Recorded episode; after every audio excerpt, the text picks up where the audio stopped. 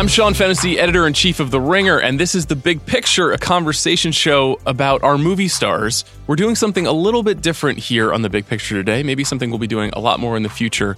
We are analyzing the life, career, work, filmography of one of our favorite actors, uh, a person who has had a complicated, fascinating, long, deep, and sort of weird career. His name is Ben Affleck. He's in a new movie called Triple Frontier that is streaming on Netflix at this very moment. So you can watch that. And if you don't want to have Triple Frontier spoiled for you, maybe go watch that before you listen to this.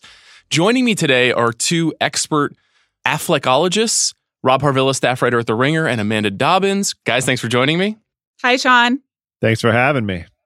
So, guys, we're going to do this in an interesting way. We're going to do it in a sort of a tripartite approach. There's going to be the breakthrough moment of Affleck's career, there's going to be the personal pinnacle, and there's going to be the new thing.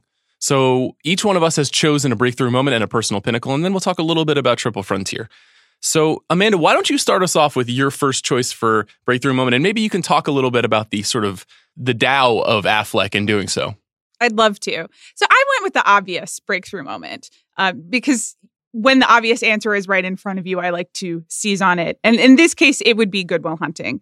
And I, you asked us to pick specific scenes. And for me, the specific scene is not the heartbreaking one at the end, although that is a really beautiful scene. And I think that means a lot to people. But, uh, my breakthrough moment is definitely retainer.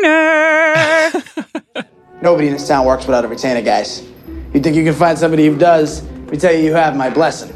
But I think we all know that person's not going to represent you as well as I can. Will, our offer is eighty-four thousand dollars a year plus Retainer.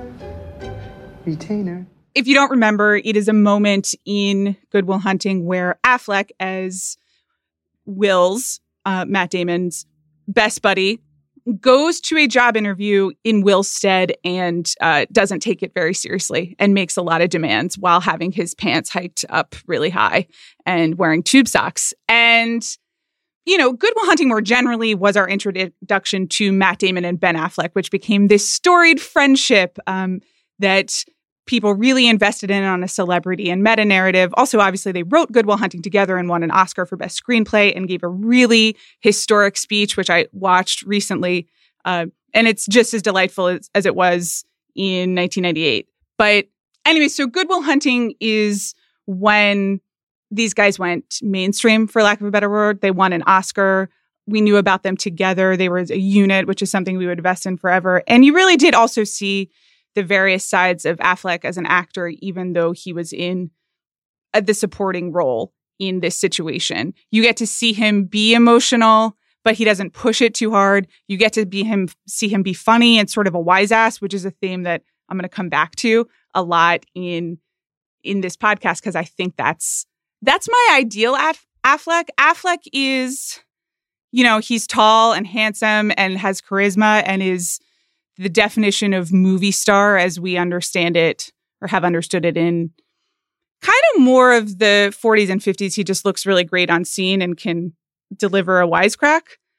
And I am more drawn to Affleck when he is in like slightly funny wise ass mode because when he gets too serious, which as we'll discuss, he tries a lot in his career, it doesn't really register for me. So Retainer is the scene for me where you can just kind of see all the shades of of Affleck.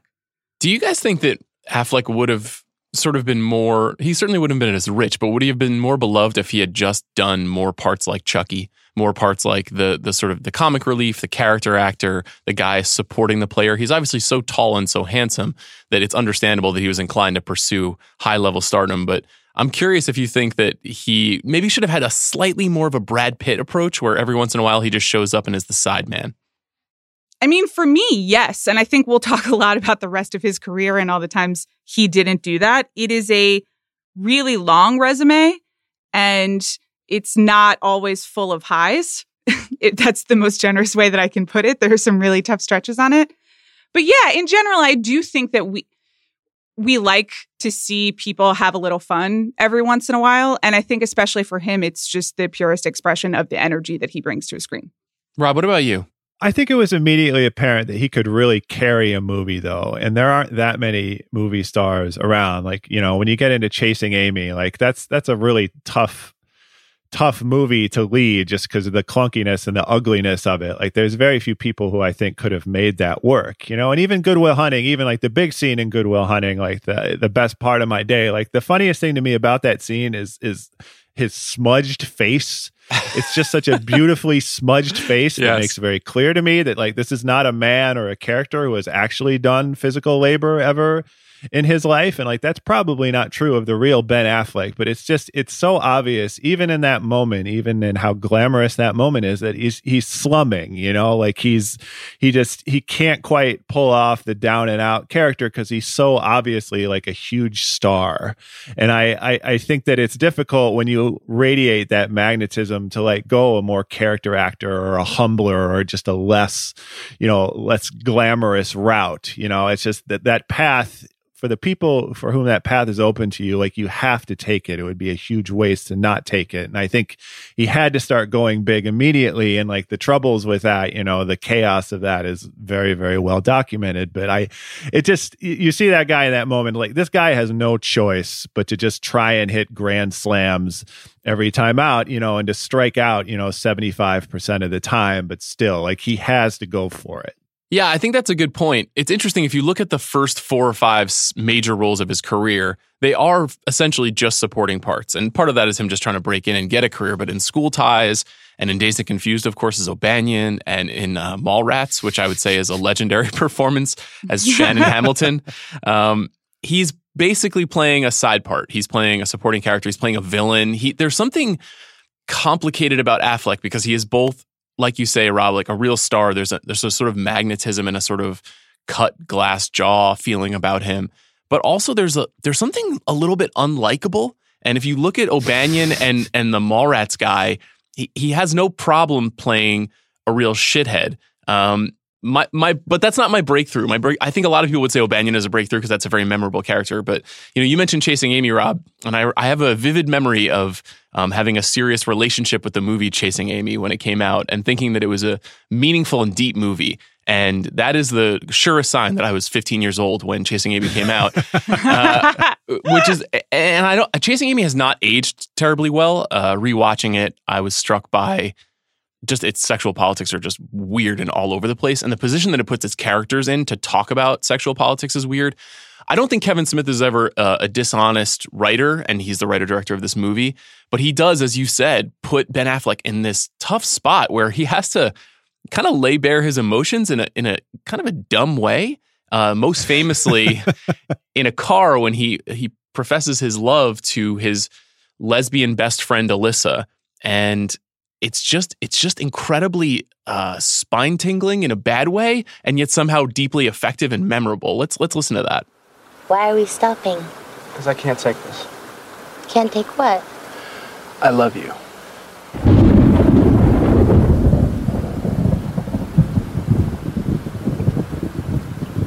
You love me. I love you. And not not in a friendly way. Although I think we're great friends. And not in a misplaced affection puppy dog way. Although I'm sure that's what you'll call it. I love you. Very very simple. Very truly. And so I think to your point, Rob, too, this is this was really assigned to me more so than like a Good Will Hunting or Shakespeare in Love or the things that were going to come shortly thereafter. That Affleck could be the centerpiece of a movie for an hour and 50 minutes, even if that movie is flawed. I still kind of look back fondly on Chasing Amy, though I think it's kind of like a it's the the celluloid version of a bad think piece in a lot of ways. Rob, when you think of his breakthrough moment, what do you think of? I mean, I have to jump to eh, eh, Chasing Amy. I agree with you in part because, again, he's sort of rising up over like intensely problematic material. Like the speech is so clunky, like just the words coming out of his mouth are so clunky to make them sound at all believable and human is like a superhuman feat. And like in the scene you mentioned, like the big romantic rain scene like you can see a cameraman in like a window. It's just there's there's a fundamental sort of lovable shoddiness to that movie and it's aged like really terribly and just i I, I've always when I watch romantic comedy, I always, dread like the ugly fight that happens reliably like two thirds of the way through the movie, and then they get back together, and that's the end of the movie. But like the ugly fight in Chasing Amy is like the ugliest thing that I've ever seen in any movie, you know. And for him to emerge from that is still a likable person, you know. But I, for me, it, I would go to Armageddon, you know, which is a really fantastic movie to rewatch it now. You know, like I feel like it's aged really well, and just how corny it is and how massive and how unapologetic it is. And I, I think that he's great in it in that he doesn't try to do too much, you know, like he's just he's sort of the handsome guy and he's the guy who Bruce Willis is chasing all around and it's when they get to like the moon or whatever, like when he's driving the little rover thing and he's like I have no idea what I'm doing. I have no idea. Like this button, I don't know what this does. Like it's he's just he plays up the cheesiness and the hugeness of that really well. Like he just he he he's an action movie star in that moment without trying too hard, you know, without trying to lean on like the actual prestige that he has at that point, you know, thanks to the Oscars or whatever. Like he's just he's very comfortable in that moment. And I I can't think about him in Armageddon without thinking about him in the Armageddon commentary that has been passed Yes. around on the internet quite a bit where he's sort of he's talking over the scene where Bruce Willis is sassing the astronauts because the astronauts don't know how to drill be oil drillers and he's just sort of pointing out the absurdity of that plot. You think it's just drilling a hole? There's a lot you gotta know about. And when you're gonna break snap off an edge in a tranny on a corner of a hot pipe and you're gonna get a gas pocket. Like, yeah, well, what about when the booster rockets don't fire and your EVA suit and your zero gravity, you know? Didn't you see, didn't you see Apollo 13, boy? He's sort of the wise ass like super prestige guy in that moment but he's he, he can play both roles really well. And i just i i don't know how many people who enjoyed armageddon at the time like also watched that commentary at the time. Like there's a little retrospect applied to that but it's it just that that D, that dvd commentary or whatever it was just kind of shows how he could be the big dumb lunky action hero but he was he could also be like smarter than that or like think that he was smarter than that and it's really hard to be a dual threat that way Yeah, I love having an actor who's in on the joke, you know, and he knows that Right. there's something kind of silly about Michael Bay in general, kind of ridiculous about him. And there's kind of something kind of ridiculous about the way that they told that story. Amanda, you also uh, had Armageddon for a category, but we're going to move into our news section, which is Pinnacle. And, and you chose Armageddon. Why? Yeah, so this is a little bit of a flex by me, and also just because there is a there's a more academic correct answer that someone else claimed. So you know, there's the responsible answer, and then there's the I was 15 once too answer, and this is the I was 15 once too answer. But I have a theory, and you know, I can't think of. I think of two things when I think of Ben Affleck and Armageddon. The first is I think of everything that came pretty soon thereafter, especially in his blockbuster career, because as you guys noted, Armageddon is Ben Affleck leveling up. He's embracing the jawline and he's just like, now I'm going to be in a Michael Bay movie and a giant action summer blockbuster where things explode a lot. And from then on, you know, he does a couple other important movies that we'll talk about. He's a supporting role in Shakespeare in Love. He's pretty sarcastic and good in that. He's in 200 Cigarettes. He's in Forces of Nature, which we don't need to talk about. He's in Dogma. He's in Boiler Room. I think we will talk about those a bit more. But then you got Pearl Harbor. And then from 2001 on, it's just, it's a really tough stretch. He's soon he's Daredevil. Then there's like Gigli and Jersey Girl. There's Paycheck, which is like a really literal manifestation of what's going on at the time. There's Hollywoodland, which I saw in a theater and I would like those hours of my life back. It's a really, really tough stretch of big swings and more misses than hits. So part of this is just kind of Armageddon is to me the purest example of Ben Affleck accepting his movie star destiny, his blockbuster leading man charisma. And related to that point, the other thing that I think of uh, when I think of Armageddon is Ben Affleck singing Leaving on a Jet Plane to Liv Tyler. Bobby, can we play a bit of that? Hold me like you'll never let me go. Cause I'm leaving on a jet plane. Don't know when I'll be back again. Leaving on a jet plane. I don't know when I'll be back again. Guys, that is just a, a minute of movie star magic. He is just singing Leaving on a Jet Plane. To Liv Tyler, it is romantic. At 15, I was like, wow, this is what all relationships should be. There's nothing more tragic. He's going to save the world with her dad, but first, he will sing this folk song to her.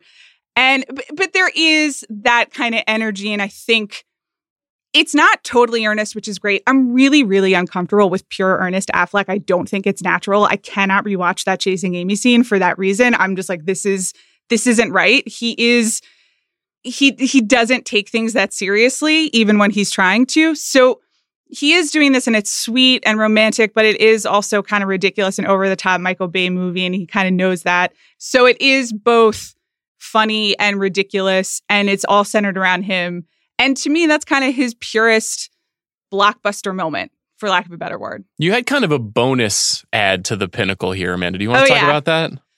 Well, I think we're going to have to talk about the meta text of Ben Affleck because he is obviously such a large celebrity in addition to being a movie star. And I think much of his life, the celebrity has actually outweighed his work, certainly as an actor. And, you know, that started with Ben Affleck and Matt Damon being best buddies on the set of Good Will Hunting. And that's a really feel good story. And then you moved into phase two, which was Benifer, the original Benifer. And uh, Ben Affleck was literally in the Jenny from the Block video.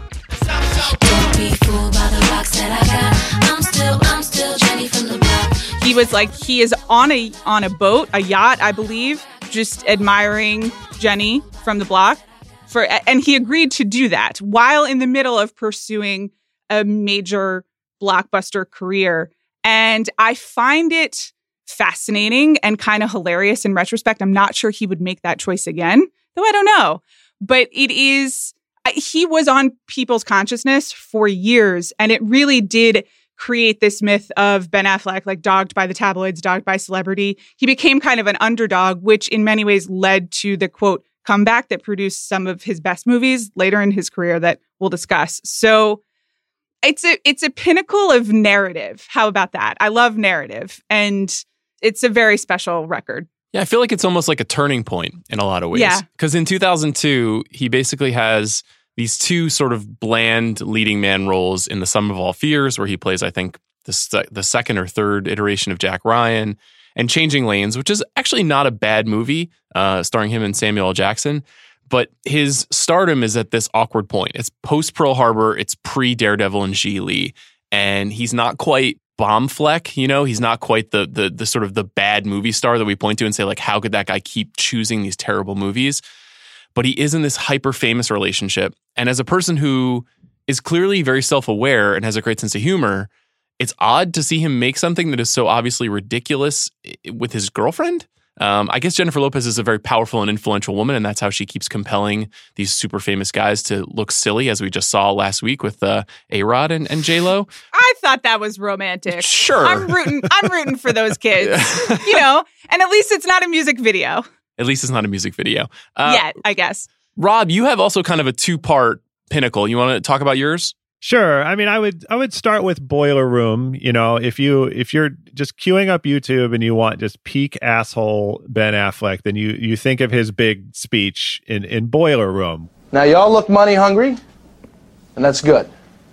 Anybody tells you money's the root of all evil doesn't fucking have any.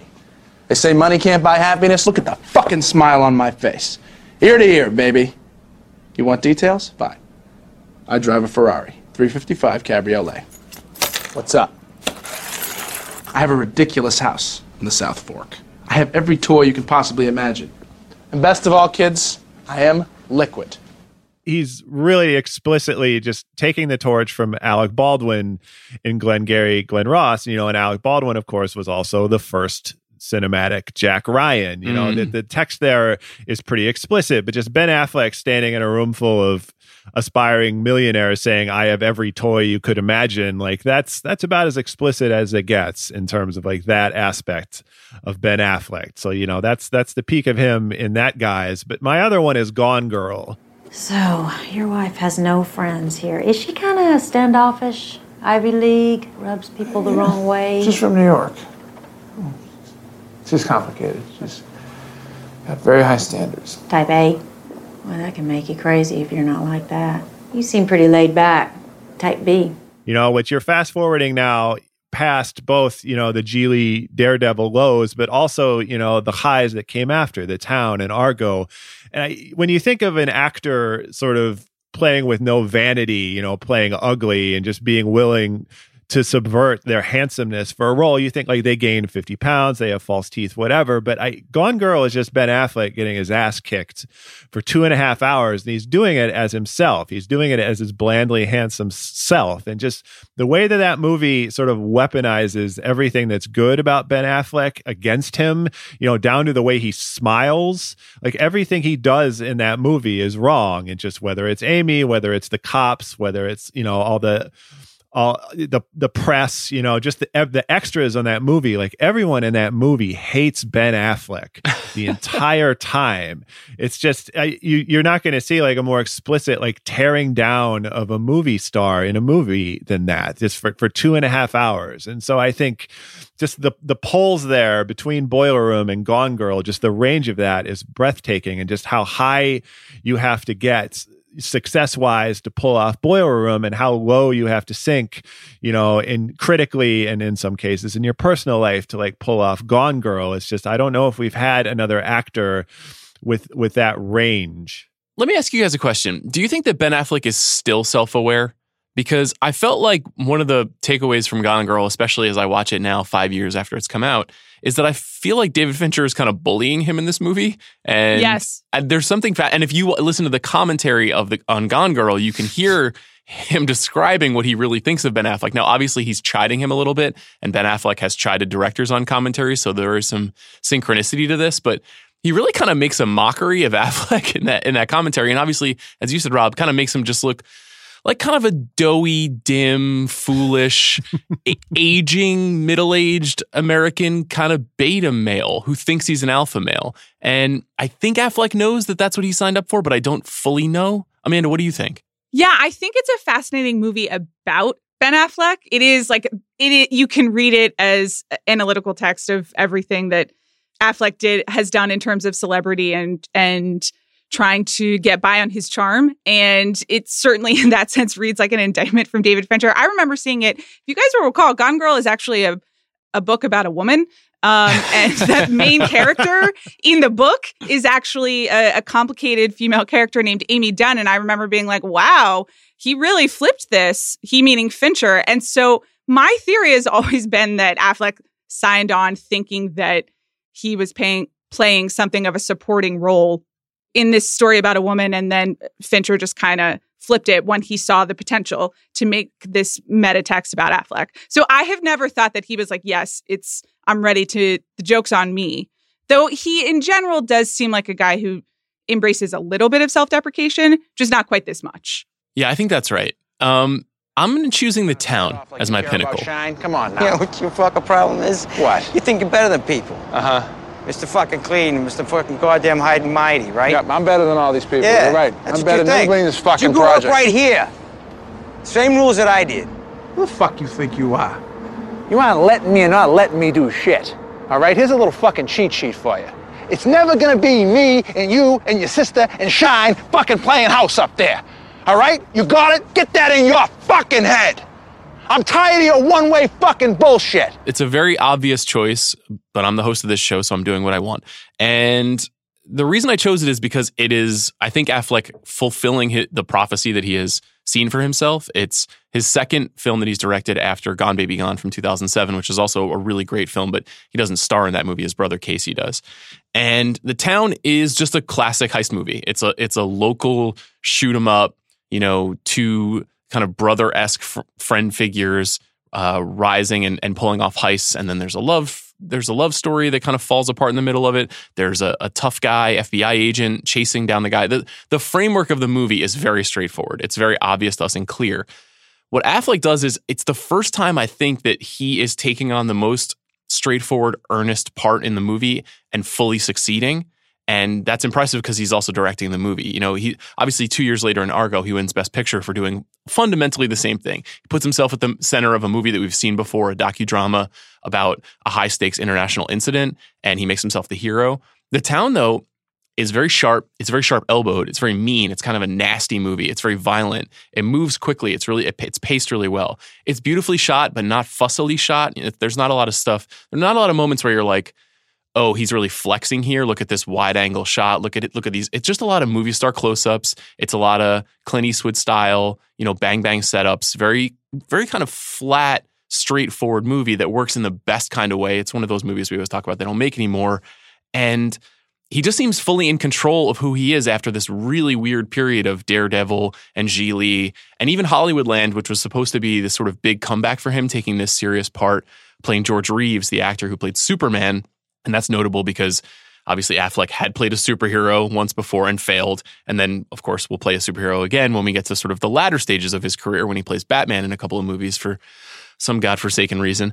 Um, but the town, you know, just rewatching it, I was just blown away by its just sheer energy and straightforward commitment to being a good movie. And it's really not anything more than that. It's just a good movie. But that is when you are aspiring to a kind of movie stardom that Affleck saw it. That should be the goal every time. It should be to make movies that a lot of people want to see and that you think about them as the center of the movie. It's very like Steve McQueen. It's very Cary Grant. It's very like you're, you're coming for this guy doing cool stuff. So I'm going to town with, I guess, a little bit of a sprinkling of Argo, though I'm, I'm not as crazy about Argo, honestly. What do you guys think about that kind of phase of Affleck taking control of his career? Well, I think there's one crucial distinction between the town, which I agree is, like I said, it's the responsible, legitimate pick, and Argo, which is the town. In addition to the town being just like an excellent movie, Affleck is not playing like a a pure goody goody hero. He is playing a bank robber. So there is an edge to the character and there is something, there's a little bit of an internal conflict. He can be earnest without being treacly, if that makes sense. There is some sort of expression of that conflict and not shitheadedness, but you know, that that that tenor of danger that we all sense in Affleck. So I think that it's both a, a great film, and obviously he directed it, and it's a triumph for him as a director, but also as an actor, he he picked the right role. And I think what we've just been discussing is that there are a lot of times he's in the wrong role. Argo, you know, I enjoyed it watching it with my parents, and he won an Oscar. So good for him. it's amazing to be so dismissive of the absolute height of someone's career. You know, like obviously uh, Affleck was not nominated for Best Director, so there's a little bit of a of a, a an unfulfilled feeling around that that situation. But Argo is it won Best Picture. Like, how many times do you make a movie that wins Best Picture? Rob, what do you think of that phase of his career? The town is definitely the one that struck me. I mean, I agree that it's unflashy and he he he's not trying too hard. He does have that one monologue, his character, you know, talking with Rebecca Hall about his mother. The sound woke me up. Uh, at first, I didn't know what it was. It sounded like an animal that got trapped. Never heard a man cry before. You can't readily find that scene on YouTube, but you can readily find dozens, if not hundreds, of aspiring actors recreating that scene. Uh, the sound woke me up. At first, I didn't know what it was. Sound like a small animal trapped or something. Never heard a man cry before. When I walked into the kitchen, the only thing I can remember was the ashtray. There must have been like a hundred cigarettes in there. Must have been a hundred cigarettes in there. Must have had a hundred cigarettes in there. I mean, there must have been a hundred cigarettes in that thing, Ashes. Must have been like a hundred cigarettes in there. Must have been a hundred cigarettes in there. Wow. Like that's sort of an that's an underrated monologue, sort of in the boiler room uh, vein, you know, where it's just that's his one big moment, and that too is underplayed, I think, in a really effective way. But there there are flashes of sort of the the old guard movie stardom that he can he can still show you every once in a while, you know. And Argo, nothing about Argo is as memorable to me as his when he accepted the award for best picture and he said that marriage was hard you know mm-hmm. and there mm-hmm. was sort of a collective shudder in the crowd that obviously portended a great deal of what came after. You know, I you know it, it is funny that Argo is an extremely well made and extremely tense and and it's successful movie that I don't spend a lot of time thinking about and and is sort of a strange footnote to the celebrity aspect of his career when as you say it's obviously the pinnacle or one of the pinnacles of you know the the success the prestige aspect of his career. It's it's a strange juxtaposition, but you know that's Ben Affleck for you. I do remember one other scene from Argo, which is the gratuitous shower scene featuring Ben Affleck.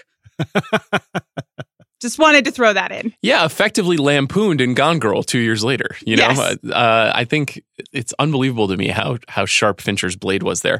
And you know what comes right after that, I think, is really interesting too, because before we get to Triple Frontier, there's this phase where Ben Affleck decides he wants to be the Ben Affleck from 1998 again, and I, I don't even totally understand why, but it, he makes Runner Runner, Gone Girl, Batman vs Superman: Dawn of Justice, Suicide Squad, The Accountant, and then he directs his first film after Argo, which is Live by Night, and then Justice League. One interesting thing about all of those movies, with the exception of Gone Girl, is they're all bad. They're all sort of like aggressively bad. I think The Accountant is incredibly fun to watch, and th- there are things about it that make it interesting. But aside from that, all these movies kind of suck. And there's something so interesting and self defeating in Affleck's career where every time he builds ahead of momentum every four or five years, and that's part of the reason why I think he's the perfect person to talk about on this show, he tends to suck the life out of himself.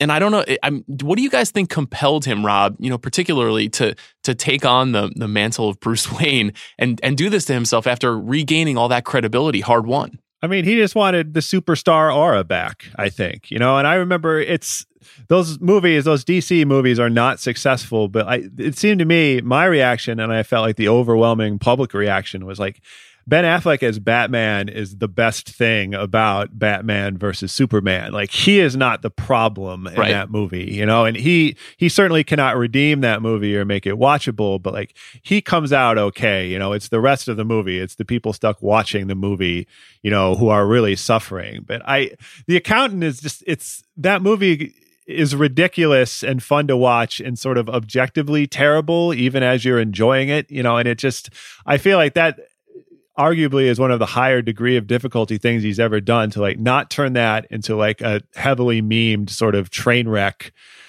on the order of Gigli. Like it's just the the entire concept of that is so ridiculous, you know, and even his sort of quasi romance with Anna Kendrick, like this, there's nothing comfortable or safe or logical or, you know, not ill advised about that movie. And that that he comes out of that at all, upright at all, again, is is really impressive. You know, like in terms of what he was going for, yeah, I, I can't think of anything else other than, you know, the the box office prestige to accompany, you know, the Oscar nominated prestige.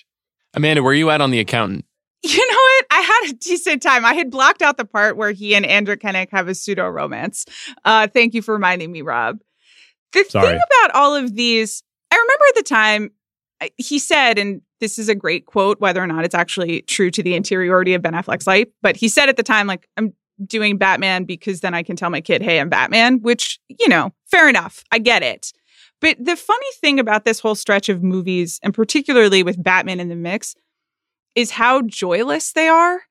None of these performances have any energy. They're all pretty recessed. And his Batman, I mean, I understand that Batman is a grim, tortured character, but he really leans into it. It does not seem like he's having a great time being Batman and can't wait to tell his kid about it.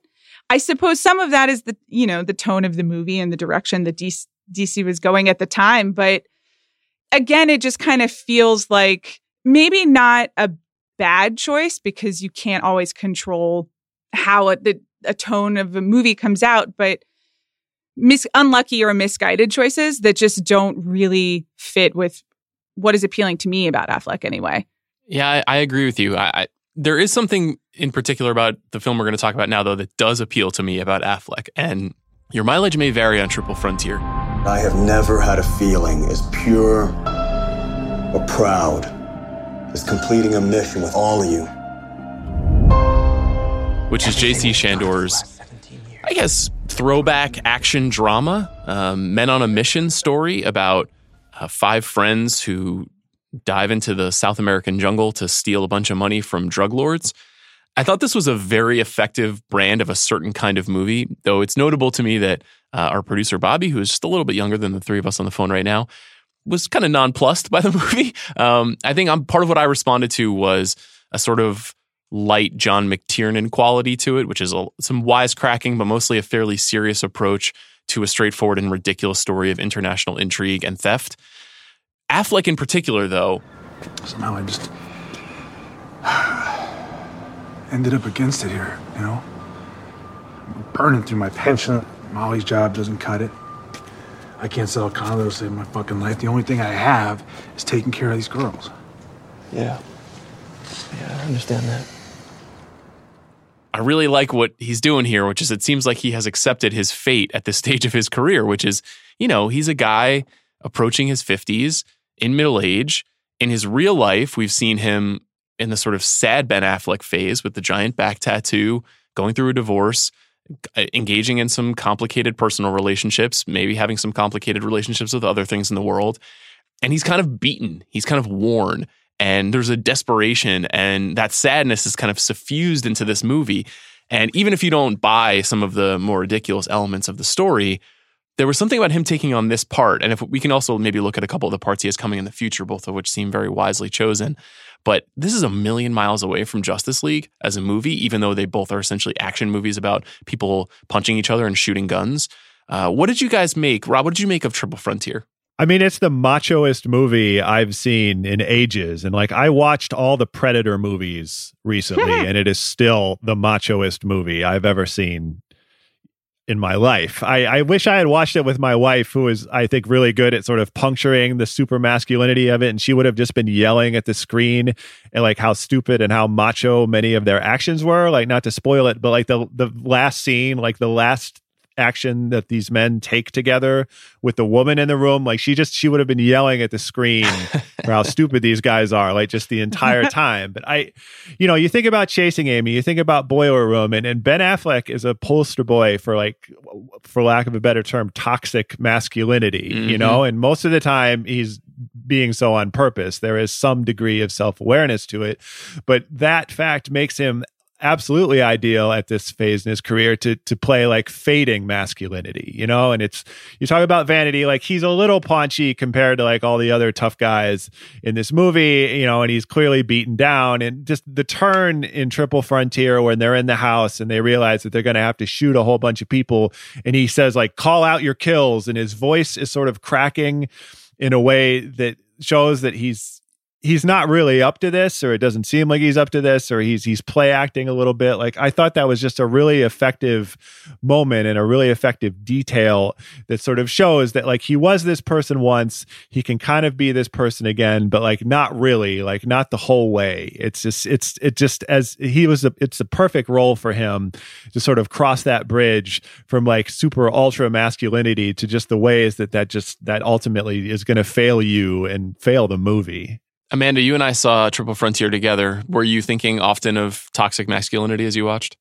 I mean, yes, it's a hilarious movie about masculinity. And I don't know how much of the movie is in on the joke, though I, I kind of think a little bit more than we might give it credit for just in the basic story structure. Things go very wrong. And it's really entertaining. The REI dad fits are hilarious. And I think it just kind of seems like the commentary is baked in in such a way that I didn't have to worry about it too much. And maybe I just wanted to be along for the ride because, you know, a colleague of ours, Kate Halliwell, uh, has really been beating the drum that Triple Frontier is not for men. It's for it's for the women and for people who who love men. Uh, which which I, I mostly do. I suppose I have a complicated relationship with that. Maybe I was more uh, focused on my relationship to masculinity throughout this movie. And for the most part, I ended up on being like amused but non threatened by it, which was which was pleasurable for me. And I thought what Rob said was correct that it is Affleck accepting his place in life. I, it is a synergy of the outside world narratives and his career. And I don't know how much of that was on his mind while he was accepting it. I do think it was probably a bit more obvious than say Gone Girl was that it there there would be some real world relationship, but it works out. He it it seems right for him. He's been in so many movies that you're just like, why are you in this movie? This doesn't make any sense. And I know why Ben Affleck is in this movie. Um, and I was not surprised when what happened to Ben Affleck happens. So in that sense, I, I felt great about it. And I also really enjoyed it when the music was really loud. You know, fun fact: this is also a podcast for women who love men. So there's something um, beautiful about about that. Uh, you know, the next couple of movies that Affleck is making are interesting to me. One of them is called The Last Thing He Wanted. It's a Netflix movie directed by Dee Rees, who made Mudbound. And Anne Hathaway's the star. Ben Affleck is not the star of this movie.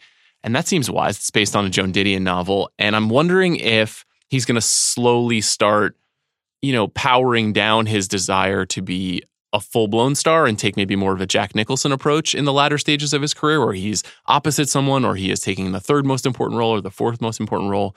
He does have another leading man performance coming, though. He is going to be the star of a, I think, a 2019 movie called Torrance that Gavin O'Connor directed. Gavin O'Connor, of course, also directed The Accountant. And um, I'm curious to see him reunited with Gavin, given some of the oddity of The Accountant that we talked about. What do you guys want for Ben Affleck? Do you want him to be more of a director? Do you want him to power down into those character roles? Do you want him to just say, fuck it, I'm a movie star till I die? You know, Rob, what, what would you like to see?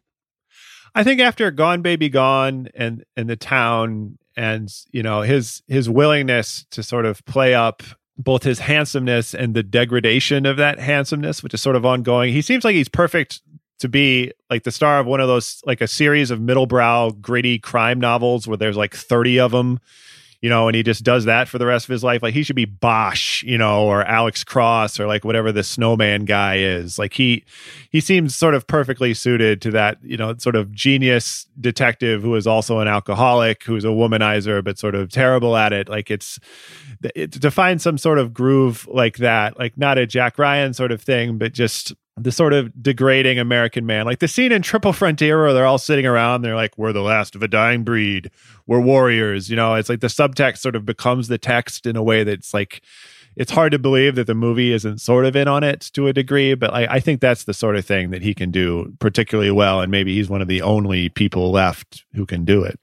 Amanda, what about you? What do you what do you want from Sir Ben Affleck? You know, I've got two answers. I, one, as soon as you said Brad Pitt, I which is a great call. I was just thinking about Ben Affleck in a version of Moneyball. Is there like an NBA Moneyball we can do or an NFL Moneyball? You know, some other version where he gets to he gets to do the banter and be like a, a guy with some problems, but he's trying really hard and can be funny. It just that seems like a great Affleck situation. Perhaps trust the process featuring Ben Affleck Yes! as Bryan Colangelo. What do Yeah, we think, wow. guys? Okay, that would be great. The other, I was thinking a lot about George Clooney in relationship to Ben Affleck, uh, mostly because when I rewatched the Argo Oscar acceptance speech, I had forgotten that George Clooney was also producer on Ar- Argo and is on the stage with Ben Affleck. Uh, but they are two guys who have a lot of charisma and have had a hard time finding roles that really channel that charisma to useful ends. Um, I think George Clooney is we generally think of him as a more successful movie star than some of the movies uh, might prove. But one movie that I thought George Clooney was very good in was uh, The Descendants. And I can kind of see Affleck in a similar role, which is like older guy trying to figure out, and this would be playing more into his current state, but maybe some sort of Alexander Payne movie. Maybe even he and Matt Damon could reunite on an Alexander Payne movie. I'm just throwing it out there. Just a thought. True Detective season four. Yeah, I mean, I guess that's an interesting place for us to wrap, which is shouldn't Matt Damon and Ben Affleck do something together again? Isn't this so obvious that they should write a movie? Maybe they could co-direct a movie together. I don't know. It just it strikes me strikes me as both a, a wise uh, pursuit of the preservation of a friendship and a relationship to not work together again. But as somebody who works with a lot of his friends, you know, there there there are rewards there too. And the last time they did it, they got an Oscar. I, Rob, would you would you welcome a, a reunion? I absolutely would. I'm trying to think of what would be the ideal vehicle for that. But yeah, it's it's just the symmetry of it, you know, and a reminder of the heights of their career, both in a prestige and in a commercial sense. Like, yeah, I'm I'm all for it. It's it's what should they do together? Yeah, Triple Detective Frontier 2. four. I'm sticking with that. Triple Frontier two. There you go. Tripler quadruple frontier then. It would have to be a prequel, I guess. But anyway. I'm thinking Hobbs and Shaw too, and they're the villains fighting Hobbs and Shaw. Uh, any last lingering thoughts, Amanda, on on your boy Ben Affleck? I'm rooting for him. I mean, that's the interesting thing about him, right? Is that for 20 years now, we have all, as an audience going public, been really invested in the the various comebacks because there have been several by now of Ben Affleck. We want to see him on screen, which is not something that you can say of everybody. And I think that that is kind of an indefinable asset that he has. So you know, I'd like to see him in a slightly happier circumstance on screen and, and also in his personal life. You know, I wish everyone well, but a lot of people really are still invested him in him as a movie star, and you can't say that for a lot of actors right now. I completely agree. Rob and Amanda, thank you for breaking down the fascinating ups and downs of the career of Ben Affleck. Thanks for having me. Thanks, Sean.